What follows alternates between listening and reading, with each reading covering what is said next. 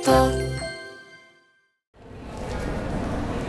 時刻は夜8時を回りました。第1回輝く色言葉文学大賞授賞式にお集まりの文豪の皆様。お待たせいたしました。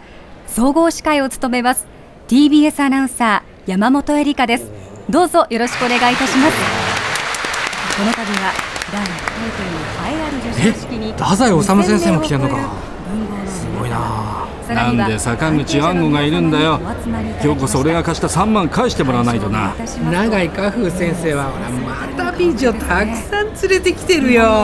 えあれ芥川先生じゃない？本当だ先生方がこうして一堂に会する機会は芥川先生うちの原稿病気で締め切り伸ばしてるのにい。るじゃないか。高まっておりますさて今夜は第1回輝く色言葉文学大賞優秀賞の発表会でございます。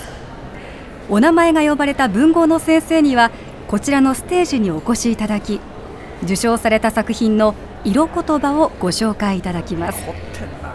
さらに今夜はこちらの会場と TBS ラジオアフターシックスジャンクションのスタジオと中継がつながっています。今夜の第1回輝く色言葉文学大賞の模様はアフターシックスジャンクションで生放送されておりますので文豪の皆様どうぞよろしくお願いいたします。ではスタジオとはもうつながっていますでしょうか。TBS ラジオ第6スタジオの歌丸さん熊崎さん今夜はよろしくお願いします。はいよいしょ。はい、ということで山本恵里香さんですね。ありがとうございます。なんか本物のねなんかすごい授賞式が始まってる本当ですよ。総合司会感ありますよ。山本さんだってこの番組にねこうやって出ていただくの初めてですからねこれね。そうですよ、うん、なのにさこれナレーションの間ずっとなんかあの会場の失礼なミーハーたちがさ、はいはい。ろいろなんかミーハーたちだったら編集者たちがねなんかいろんなこと言っててね、誰々じゃないみたいな、うん、ということで相変わらず凝りに凝ったオープニングでございます。さすがね、えーディレクター保坂あかりさん、はい。ね凝り性ということでございまして、行ってみましょうということで、えー10月からアフターシックスジャンクション2になるこの番組、えー現在の1での放送はあと10回特集コーナー残り8回ということになっております。ということでえー、行ってみましょうね、月曜のこの特集は、はいあの熊崎熊崎君はラストですよね。そう、ね私、月曜としてはラスト、月曜日は、あの、来週もありますので、残り2回ということなんですけど、私はラスト。さて、ということで今日は第1回輝く色言葉文学大賞の会場と中継がつながっていますが、スタジオにはこちらの先生にお越しいただいています。大東文化大学の山口洋二教授です。よろしくお願いいたします。よろしくお願お願いします。いつもお世話になっております。いつもお世話になっておりますよろしくお願いしますはということで、あの、い、つも文豪シリーズやっていただいている中で、あの、いいろいろね、あの、原稿をいろいろ言い訳して出さねえとか、あと、あの、お金貸してるとか、こんなあたりのね、特集もやっていただきましたね、文豪ものね。ありがとうございます第三弾ということでございます。えー、ということで、改めてこのね、本日文豪シリーズ第3弾、いってみましょうね。うんはい。今夜はそうそうたる文豪の皆さんがいる第1回輝く色言葉文学大賞の会場と中継をつなぎながら特集をお送りしていきます。テーマはこちら。色の言葉を知れば世界はもっと鮮やかになる文豪たちの色の表現をいろいろ学ぼう特集 by 山口洋二先生人生いろいろということでございます、ありがとうございます。ということで今回は色の特集、えー文豪たちはこの色というのをどう表現したのか、まあ、日本語にはさまざまな色をね、えーまあ、表現するための語彙というのがありまして、まあ、中には我々今のこう現代人の中にはちょっとこうピンとこないような表現もあったりするかもしれません、それらのまあでもかつては非常に使われてきた豊かな色の表現雅な色の表現を身につけることで、まあ、文学も味わえるしもっと言えば我々の、えー言葉表現も豊かになる。私なんかラッパーですから。もう突然雅な表現が増えますから。次のアルバムとかいやーいいねね。雅なアルバムになるかもしれません。ということでい。つもお世話になっております、山口洋二先生。改めてよろしくお願いします。よろしくお願いいたします。します。プロフィールご紹介熊崎君からお願いします、山口洋二先生です。1963年長崎県のご出身です。あいうえおのルーツや漢字の成り立ちなど私たちが普段当たり前に使っている日本語の謎に迫る研究をされん？日本語最後の謎に挑むですとか日本語を作った男上田和俊とその時代など100冊に及ぶ言葉にまつわる200ですねごめんなさい。200冊に及ぶ言葉にまつわる本を執筆されました、そんな山口洋二先生ですがこの度光と闇と色の言葉辞典というですね色の言葉をまとめた壮大な辞典を完成させエクスナレッジから発売されました。はいということで、えー、と今回の本ですけども今回はどうしてこの色というところに注目されたしかも辞典変ですもんね。はい結構老作というか大変ですよね、これね。そうですね戦戦後収められてる。はい。うんあの、まあ、日本というのは東の方にあるということで、光の国だというふうに言われてるんですね。で、闇をどうやって駆逐していくのか。やっぱり古代の人たちからずっと闇というのは怖いものだというふうに言われてるんですけども、まあ日本の色というのは非常に繊細な言葉でもって色を表現することができます。まあ、英語とかフランス語にはないようなネズミ色、茶色、紫色、紅色とかですね、藍色とか、すっごい語彙力がない、あるんですね。やっぱりその季節の変化もいろいろあるから、それごとのやっぱり彩りの変化ってあるから、やっぱそういうことですかね、グラデーションがあるっていうか。グラデーションすごいですね。虹色だって、あの、アフリカではたったの3色しかないとかいうふうなことを言う人たちもいるわけまあ、そですけども。の土地その土地で多分、ええあの例えばこう雪が細かいところもあれば、まあそれぞれその土地でこうなんていうかそのそ土地の人にとって重要なことが多分あの精度が高くなってくると思うんですけどまあ、日本人にとってはやっぱ色は結構大きいと。闇と光というのは間を埋める言葉っていうのは非常に多いですね。なるほどなるほど。ということで、まあ、多いところに着目してというかなそれででも辞典としてまとめるってなかなか大変じゃないですかそれ。ですが、ツイッターとかそういうところでもう赤とか緑とか、ありきたりの色で説明するんではなく、こう特殊な色を特殊な言葉で説明していただくと、やっぱりその繊細なところが出てきますよね。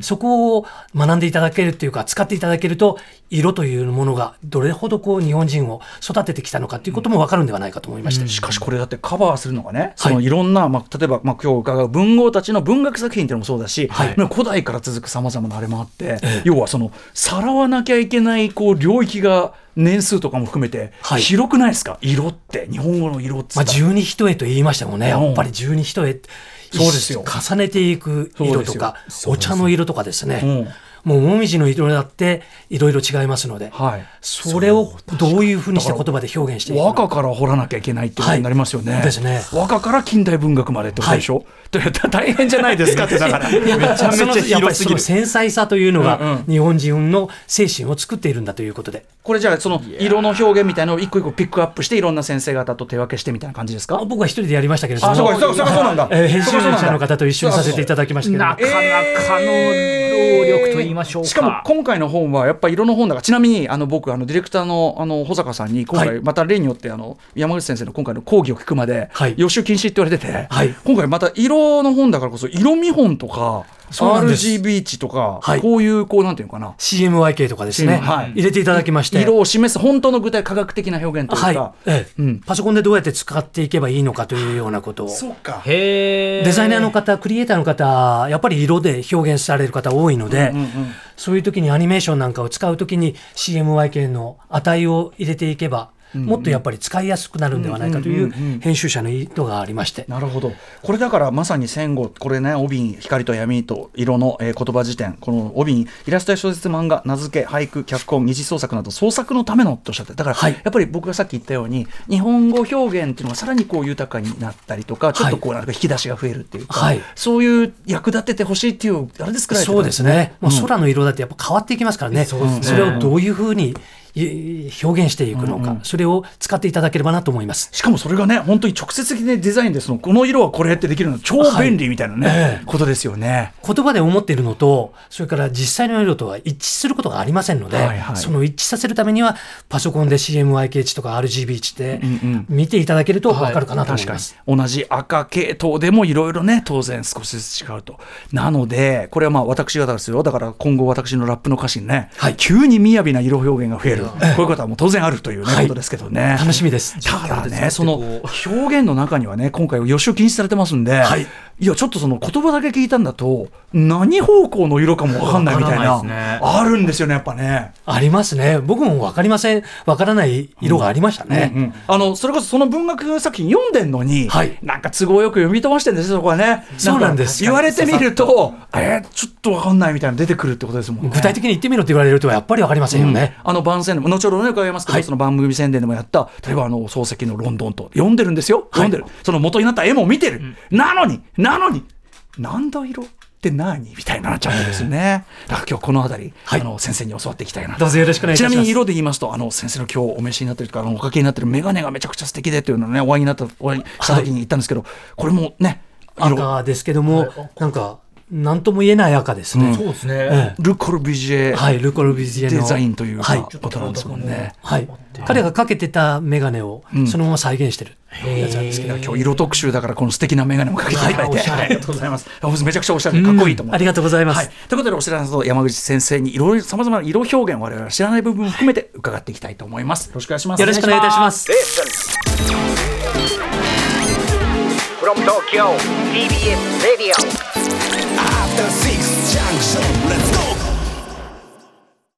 Station. After Six Junction. 色の言葉を知れば世界はもっと鮮やかになる。文豪たちの色の表現をいろいろ学ぼう特集 by 山口洋二先生さて時刻は8時12分です。生放送でお送りしています。アフターシックスジャンクション今夜は大東文化大学山口洋二教授とお送りする、えー文豪シリーズ第3弾ということで色の語彙日本語の豊かな色の語彙についてのお話を伺っていくわけですけども先ほどあの今回のその新刊「光と闇と色の言葉辞典」についてあのもう一つ言い忘れてたのはあの絵がすごい素敵で飯田さん飯田彩香さんですか、はい。素敵ですね。方あの本ですごく素敵な挿絵で本当に色鮮やかな。はい、あの日本画のご専門というか日本画家なんですけども、あそうなんですね。まあ日本画をやってらっしゃる方でなければ出ない色合いなんだろうなと思います。うんうん。本当にすごく繊細な色使いしかもそれをすごく綺麗にこう印刷が表現だから本としてもめちゃくちゃ凝ってるし、はい、めちゃくちゃ本当に絵を見ているだけでも、うん。イメージがぶわーっと湧いてくるようなそう感じですすね。でね。はい、だから多分そういうところがすごく評判になってるとか、本当にいきなり銃殺。はい。ね。はい。おめでとうございます。ありがとうございます。はい。さあ、ということで、今回は色についていろいろ学んでいくということで、行ってみましょうかね。うん。はい。第1回輝く色言葉文学大賞という授賞式の会場と今日は中継をつなぎながらお送りをしていきまます先ほどせっかく山本山本エリカさんにね、はいあの中継という名のまあ何と言いましょうか。茶番ですよね。茶番。ビバンならぬ茶番をやっていただいて。でもさちなみにあちらの会場にはですね2000人を超えるそうそうたる文豪の先生たちがいらっしゃるということで、受賞された文豪の皆様がこれからご自身の作品を色言葉として発表してくださる。色言葉を発表してくださるということすいませんね大ですね先生たちねそうなんですよ。よあもうそろそろ始まりますかね、うんうん。会場にいる総合司会 TBS アナウンサー山本エリカ山さん。本さん。はい会場の山本です。それでは第1回輝く色言葉文学大賞文豪の皆様の発表会へと移ります。まずは島崎藤村先生壇上にお越しください。おおビッグネーム来ちゃった。えー、ご紹介ありがとう。島崎藤村です。若梨最高だったよ。島崎藤村先生が輝く色言葉文学大賞で受賞されたのは夜明け前です。いきなり名作来たな。ありがとう。僕の夜明け前みんな読んでくれたかな？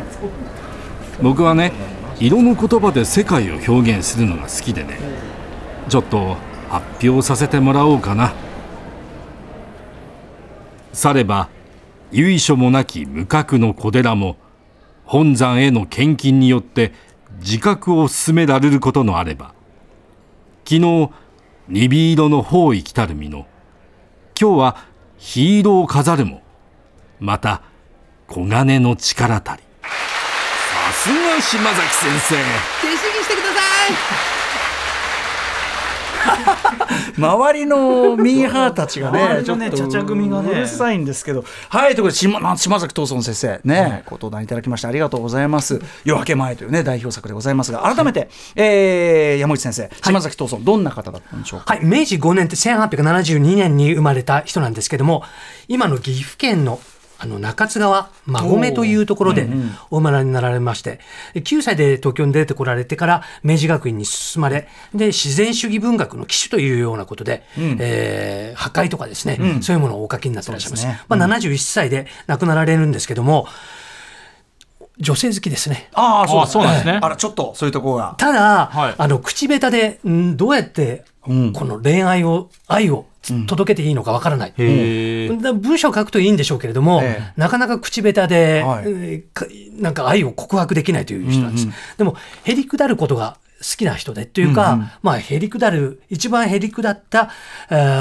編集者に対して、うんうん。とっても親切だったっていう人です。うんだから自然主義といって、まあ、ありのままのことを書きたいという、ん見たままのことを書きたいという言葉の、選びをしてらっしゃる人なんですけども、だからその当時の人としては割とこうなんていうかなそのあんまりある意味こうルールにとらわれないような生き方をされようとしてたということですかね。そうですね、まあ、自分の多賀から離れていこうというか、うんうん。古い家に住んでらっしゃった、ううちに生まれてらっしゃるので、今までの価値観を壊してしまおうという、でも壊せない自分もいるというところなんでしょうね。うん。なるほどね。うん、でもまあ女好きでちょっと多そ少、ね。ちょっとねこ行動だけ見るとまあまあ問題あるなっていうはい気もしなくもない部はい、分もあったりする。フランスへ逃げていったりとか。ねえええ。はい。えーでそんなまあ島崎藤村さんの夜明け前改めてこれどんな作品だったでしょうか、これお父さんを題材にしてお書きになられた小説です。まあ、国学古い家に生まれて国学ですね。日本の文学みたいなものを勉強したしてお役人になられるんですけども、まあ、その中に押しけ押し込められて新しい時代になってくるのが怖いという、江戸時代の方がずっと良かったと言って最後は座敷牢の中で狂って亡くなってしまうという、ああ壮絶だ、明治という時代は間違ってるんだということを最後まで主張していく。でだけどもやっぱり夜明け前、時代は新しく変わっていくんだというのが、まあ、そのタイトルになっているテーマなんですけども。だからすごいですね。時代が変わるっていうのでもそれについていけない人側っていう目ではい。見るのがすごいですね。そうなんだ。やっぱ怖いですね。なるほど。でもまあそんなどの時代でもある意味そこ普遍性ありますよ今でもそうですけどね。時代変わってないことなんかないわけだから、はい。常についていけなくなる人は、まあ、我々も含めて、絶対出てくるわけで、はいっていう話ですもんね。そうですね。まあそこがやはりその古典たるゆえんというところかもしれませんよね。はい。さあそしてですね先ほど読み上げていただいたねもう島崎藤さんご本人と思われる 思われる声で読んでいただいた一部ちょっと音だけで聞くとちょっと我々分かりづらいところも結構ある分でしたけど、どのような色が出てきたんでしょ鈍色と黄色と黄金という色が3色出てまいります。う、うん、だから鈍色という色はご存知ですか？鈍色という鈍色とはわからない鈍色だけだとわからないと思いますけども濃い灰色なんですね。へえ鈍濃い灰色。はい。うん。うん鈍っていう言葉は鈍いという言葉が鈍というふうに変わった。ドン。鈍いですね。はい。だから刃物が切れなくなってしまった状態。うんうん今までの時代では切れたかもしれませんけども、もう全く刃物が役に立たない。自分が持っている刃物が役に立たないようなことになってしまったというんでおそらくそのもう切れ味がないんですね、そういう意味で鈍色というのはお坊さんの方位の色とか。はい。し亡くなった方が着られるような喪服の色とか、なるほど。そういうものを表す、まあ地味なというか、まあ生命を感じさせない色というか。そうですね。はい。だから、えっと、昨日鈍色の方位方位来たるみのというのは、はい。昨日は灰そういう灰色の地味な色のやつを着てたみの、ということですかね。そうですね、うんうん。それが今度は黄色というこれスカーレットという英語では、はい。黄色の研究とかシャーありますけれども、はいはいスカーレットひもじ茜色ですね、そうですね、はいはい。だから黄色というのは派手な色ですね、うんはいいきなり鈍色を着ていた人が、ん。黄色の着物というよりも、もう洋服のようなものを着るようになってくる、それというのは黄金の力。お金ですよね。黄金って黄金がお金。お金を表します、黄金はお金を金色というふうに表すわけですけども、江戸時代まではお米を価値基準としてました。石高とかいうようなことで、ところが明治時代になるともうお金がはい。価値基準になってしまう、そういうことによってお金で昨日までは鈍い色の方位のようなものを着て目立たなかった人が、お金の力で黄色のスカーレットの色の派手な色の服を着るようになったんだなっていうことですね。まあ、そういうことか。だから由緒もなき無格の小寺も本山の献金によって自覚を進める、まあ、要するにちょっと上の格が上の寺になる、えーこともあるような、き要するに昨日は地味なものをやってた人がもうガラッと変わって、はい。世の中変わっちゃったようになってで金金金の世の中だよっていうことを嘆いてるようなそうですね。そういう文章ってことですかね。これは見逃しちゃうな。読んでたとしても全然わからちょっとねだからやっぱ あの理解できないところは読み飛ばしがちなのもあるけど、まあ、それそれはそれでね間違った読み方じゃないけど、よくよく読んでみたらちゃんとこういう表現色の表現鈍色勉強させていただきました。ありがとうございます島崎藤村先生ありがとうございましたあり。がとうございました。じゃあまた行きましょうか。再び第1回輝く色言葉文学大賞授賞式の会場を呼んでみましょう。総合司会の山本恵里香アナウンサはーいこちら会場の山本ですそれっぽ聞こえんだよな。第1うまい回輝く色言葉文学大賞続いては高田露伴先生壇上へお願いします。変人時代のロハン先生。ええもうショーはいらないって言ってたのにな。ええうるさいねみんな。高田露伴です。高田露伴先生が輝く色言葉文学大賞で受賞されたのは梅雨だんだんおいおいおいおい。デビュー作じゃないか。はい名作来ました。はい。ありがとうまあ「梅雨だんだん」はねわしのデビュー作なんだけれどもちょっと発表させてもらおうかな「金なり雲収まりて火は全くくれ壁玉の天井に白銀のランプはやや光を放てり」これがデビュー作か？お手上げお手上げ。何それ。周りの連中がたまんないですねこれね。いやちょっとすごいハマってきました私ちょっとこれ。はいということで改めてこうは小田露伴先生。前回あのグルメ特集ねあの、文豪がどう食事を表現してきたかの特集もご登場いただきました。改めてどんな方だったんでしょうか？はい、えー、高田露伴先生、慶応3年1867年の生まれです。江戸の茶坊主という、まあ、徳川家につ仕えて、いろんなしきたりを教えるようなお家にお住ま生まれた方です。なので、いろんなことを知ってらっしゃるんですけども、まあ、小説家になりたいと言って、えー北海道から逃げてこられて、で小今日今えー言われた「梅雨だんだん」という小説を発表されるんですけども、この「梅雨だんだん」っていう小説ですね、はい。まあ、つまんない作品なんです本当に。つまんない。つまんないんですか？つまんない。つまんないというか小説としてはニューヨークの富豪がおりまして、はい。アメリカ人です。で娘のお婿さんを世界中の中から応募して一人だけ選ぶ、うん。で一人日本人が選ばれたんですけれども、えもう女性そのお婿さんになる予定の、うん女の人には好きな人がいるからこの人と結婚するわと言って結婚したという話なんですけど。なんだそれなんかつまんないお話なんです。デビュー作なんで、まあしょうがないといえばしょうがないんですけども。まあまあでもなんか時代にしてはかなりこうなんていうの世界を舞台にというか、はいスケールの大きい話ではありますよね。そうですね。うんありえない話ですね。なるほどなるほど。えでで、えーまあその先ほど読み上げていただいたのが「梅雨だんだん」の中の一節ということですね、これどんなことを言ってる場面なんですか？えっ、と、これはですね、あの、まあ、孝太郎藩というのはリズムがものすごく上手な人なんですね。聞くとなんとなくイメージが湧いてくるような、ん。そのラジオ向きの文章を書いていく人たち、えー人でだから例えば「五重の塔」という24歳の時に書いた小説がありますけども、はい。これは向こうの方から浅草で五重の塔を建てている時に、向こうの方からな夏に真夏の暑い時に向こう側から黒い雲が湧き上がってきて、あの夕立がブワーってやってくるというところを、まあ、なかなか書けないと思いますけど、言葉で書いていった、聞いていると本当にご夏のあの暑さの中に夕立がブワーってやってくるような雰囲気があるんですよ。それがこうリズムではい表現されてる。はいうんうんうん。本当おっしゃる通りです。ここも金なり雲収まりて火は全くくれって言って、ななんんかちょっとう、イメージが湧いてくる。だしこう金なり雲収まりでちょっとこうライムもしてるし、そうですね調子がいいですよね。はいねうんうんで壁玉の天井に白銀のランプって、うんこれ対照的にこういう色を使っていくっていうところが、うんいうまあ孝太郎藩の面白いところですね。壁玉壁はまあ紺壁のとか言うからあ青系ですかね。はい、熱いあなんか強い青緑色ですかね。青緑色。あじゃあ緑色なんだなえエメラルドみたいな。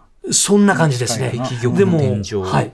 でも、壁点とかいうように、うんうん。壁点っていうのはもう、はい。深まって深まってどこまで続いているのかわからない、うんうん。非常に深い青色ということを表す色ですね。まあ強い強い強い青って感じですかね。そうですね、それに対して白銀の色というようにん。書いてありますが、白銀っていうと白い雪を思い浮かべますね。うん、白銀一面の白銀のなんて言いますね。はい。そうするとその壁て壁玉壁色、はいえー壁玉の色の中にほんわりと雪の大きな粒のようなものがほわーっと浮いてるような感じがします。うんうんだからそういうところを白銀色のランプというふうに高田の葉が書くんですね。うんうんこういうのはやっぱりひ人に聞いてる人にイメージがこう湧いてくるような書き方なんだろうと思いますね。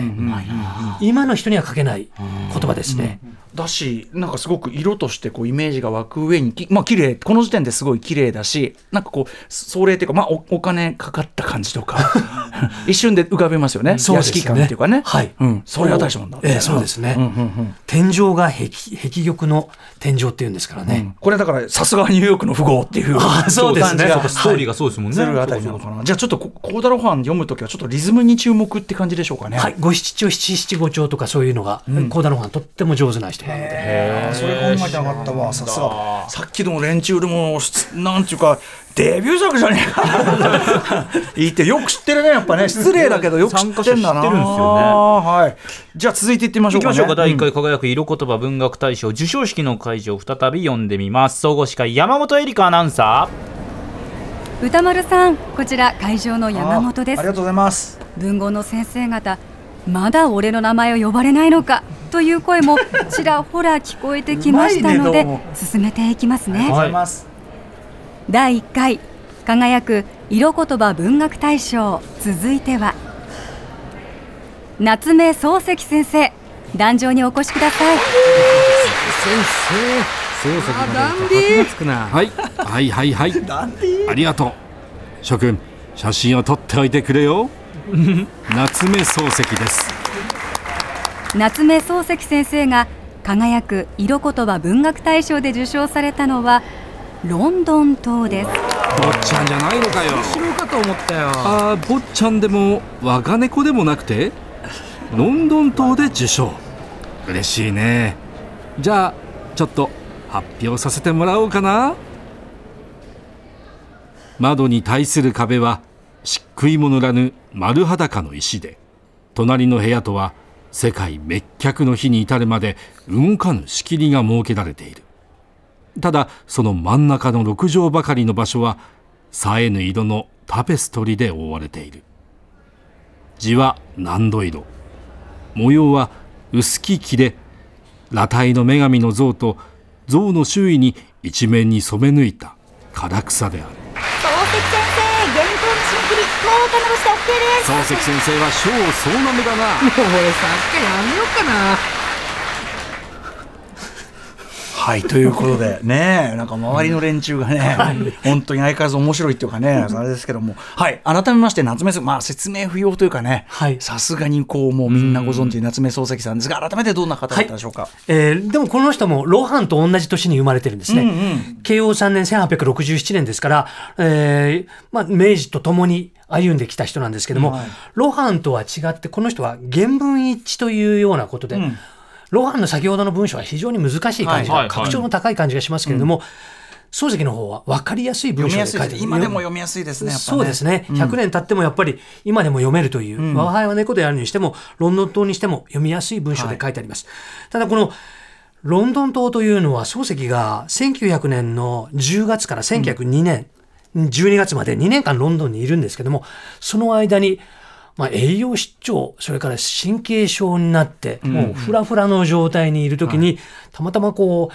街を歩いていると、知らないうちにロンドン島に入っていったっていうことを書いたものなんですね。はい。不思議な感じの小説で、漱石の小説は分かりやすい小説。例えば三四郎とかそれから門とか、彼岸水まで後人心とかありますけども、はい。なんかこう幻想的な世界の中に誘っていくようなはい。文章で書かれているのが代表作「ロンドン島」です。うんでまあえっ、とロンドンとまああれですよね。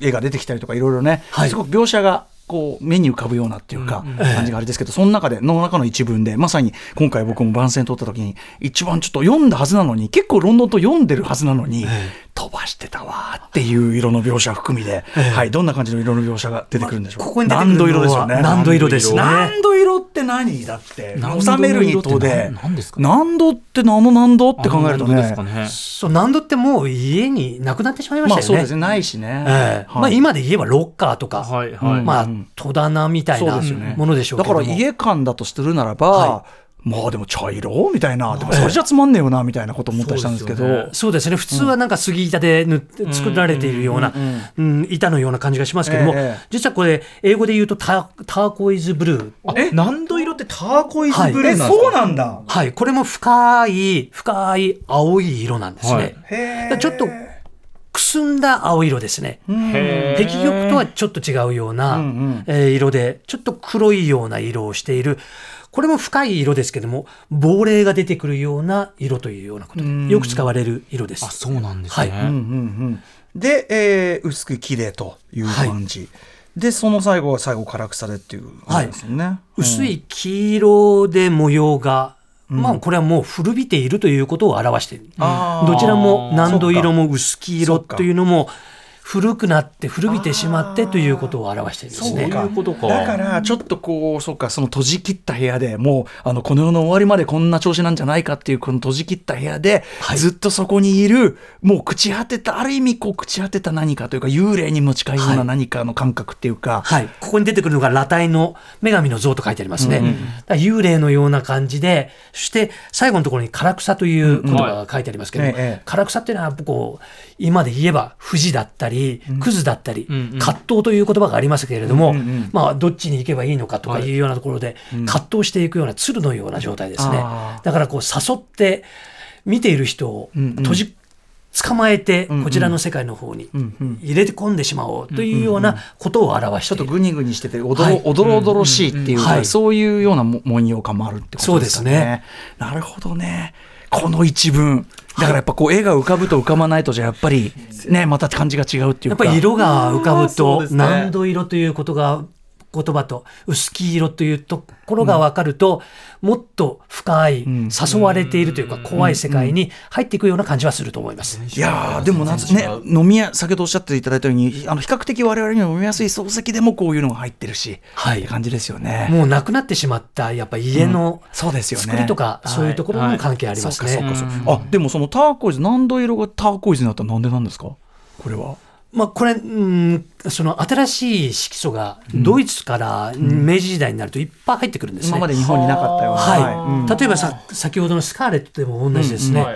もともとは紅色で作られていたり、あるいは何度色というのもこれ藍染めで作られている色なんですけども、藍染めもドイツからあのジーンズのような、なんていうんですかこのジーンズを染める、はいはいはい。えーような色とか、そういうものが入ってくると、はい。日本の色がどんどんどんどんなくなってしまうんですね。でアメリカあるいは英語、はい。英語とかドイツ語のような色に変わってしまう、そうすると本来の日本の色がなくなってしまう、これちょっと残念なことですね。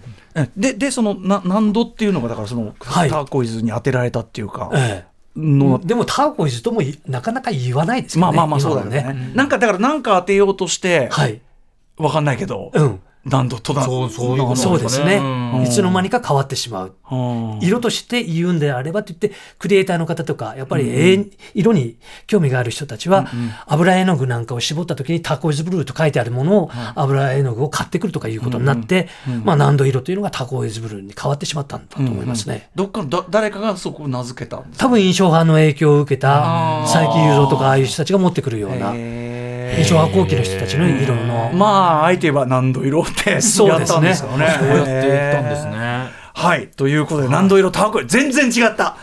イメージとね、ちょっと違いましたね。ででもでもその鮮やかっていうよりはそのやっぱりこうなんていうかなものというかね、うん感じではありましたね。というかねうんはいということでありがとうございます。じゃあ続いていってみましょうかね。ありがとうござい。大東文化大学山口洋二教授とお送りしています文豪シリーズ第3弾色についてお送りしています文豪の先生方の巧みな色表現味わっていますがあ歌村さんうん。あちらの会場には2000人を超えるそうそうたる文豪の先生がいらっしゃるということなんですが、はい。続いて色言葉を用いた作品を発表してくれるのはどなたなんでしょうか？再び読みましょう。会場にいます総合司会 TBS アナウンサー山本恵里香さん。さあこちらの会場では先ほど芥川先生のユニークなスピーチもありましていよいよ授賞式も後半戦へと入ります。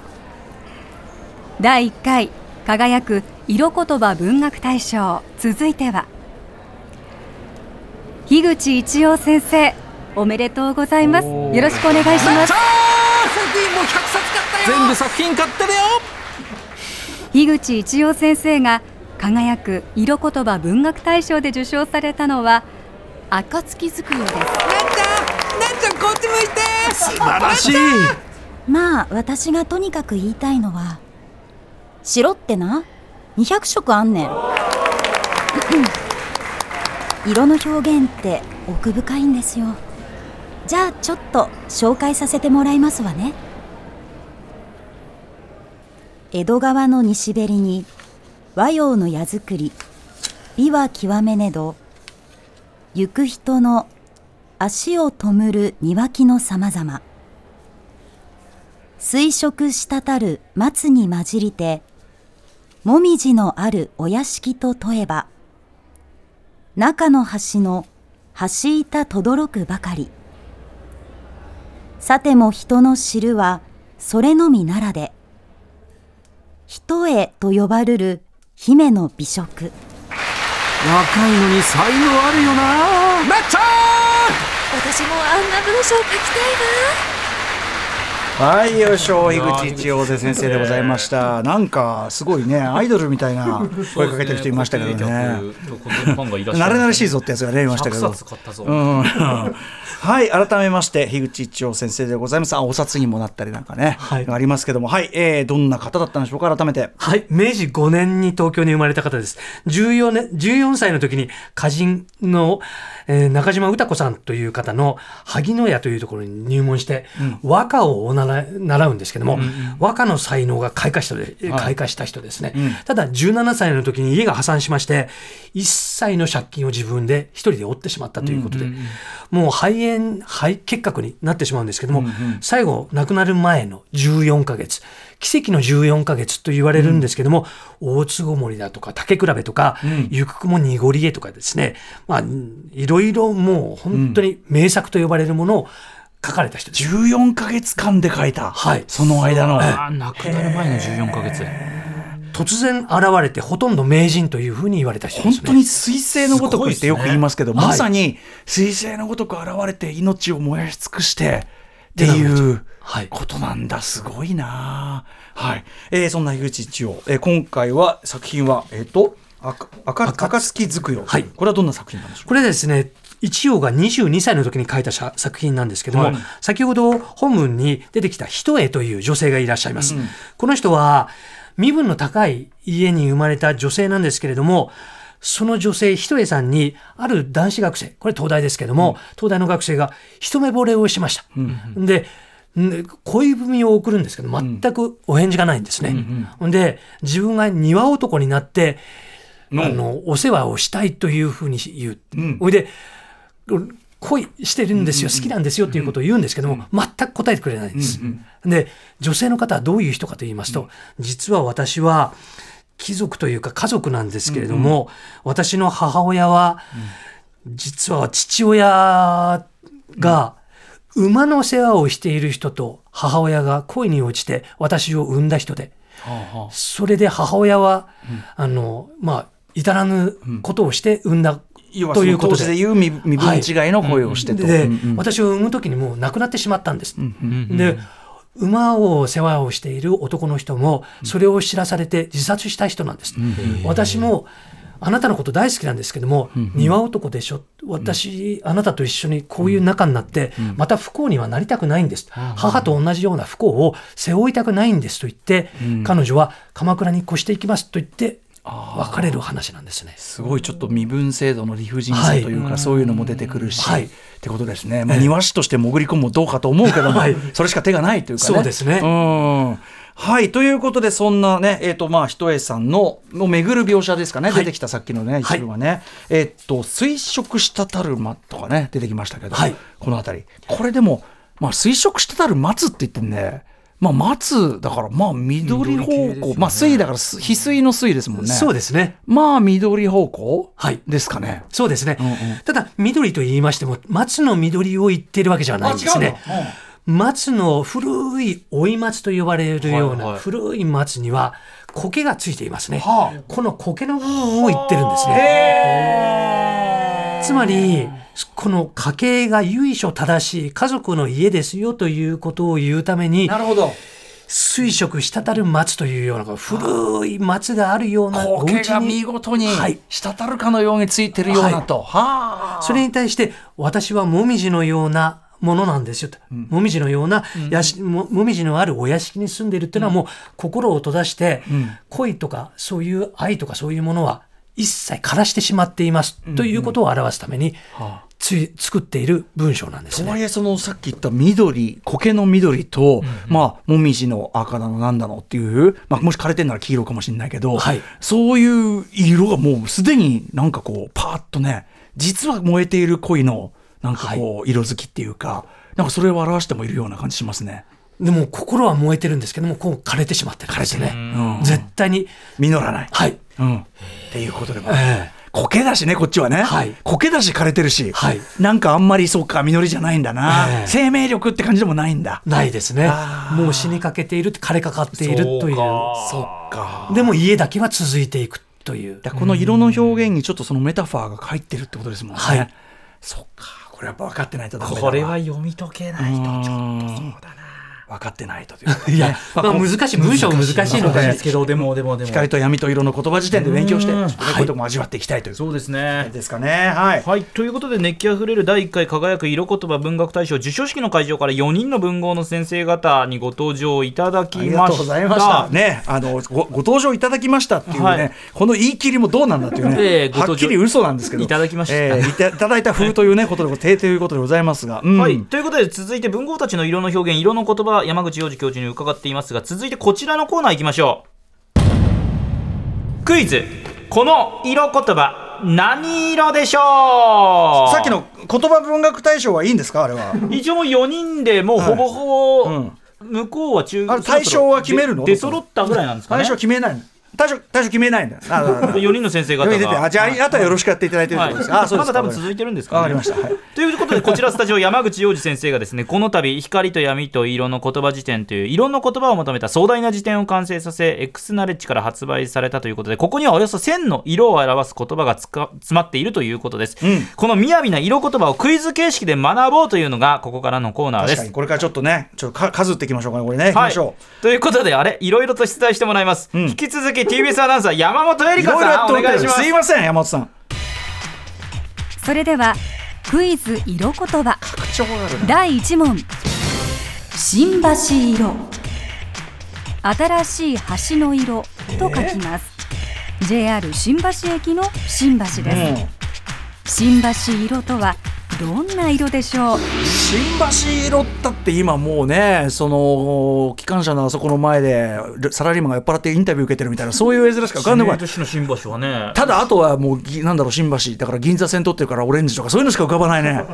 うん。まあいろんな線通ってんだけどさ、うん。どう？熊崎君。なんか新橋新しい橋の色って書くぐらいですからまあなんか鮮やか系の色を私はイメージします。鮮やかは鮮やかでしょうけどね。鮮やかのなんだただ橋色とは その真の橋色とは。鮮やかな。なんかさ結局さっきの何度色じゃないけどさなんかまずは茶色ってやっぱ木が多いから日本、うん。いやそっち方向想像なんかねしちゃうんですけど。まずは茶を浮かんじゃうよね走ったってさ。なんだ。ろうあ違うんださあ早めに出されこるちら先生、はい。答え何でしょうか？はい、あの明るい緑色です。ああ新橋色と明るい緑色、まあ、先ほど新しいというような言葉が出ているということと、歌丸さんから木が多いからということですけれども、緑色ですね、明るい本当に鮮やかな青色を指すような言葉で、まあ、新橋という言葉は先ほどおっしゃったように横浜から新橋まで初めて列車が通った、そうですよね。汽車が通ったところですけども、新しい街を作っていくというような意味で使われた言葉ですね。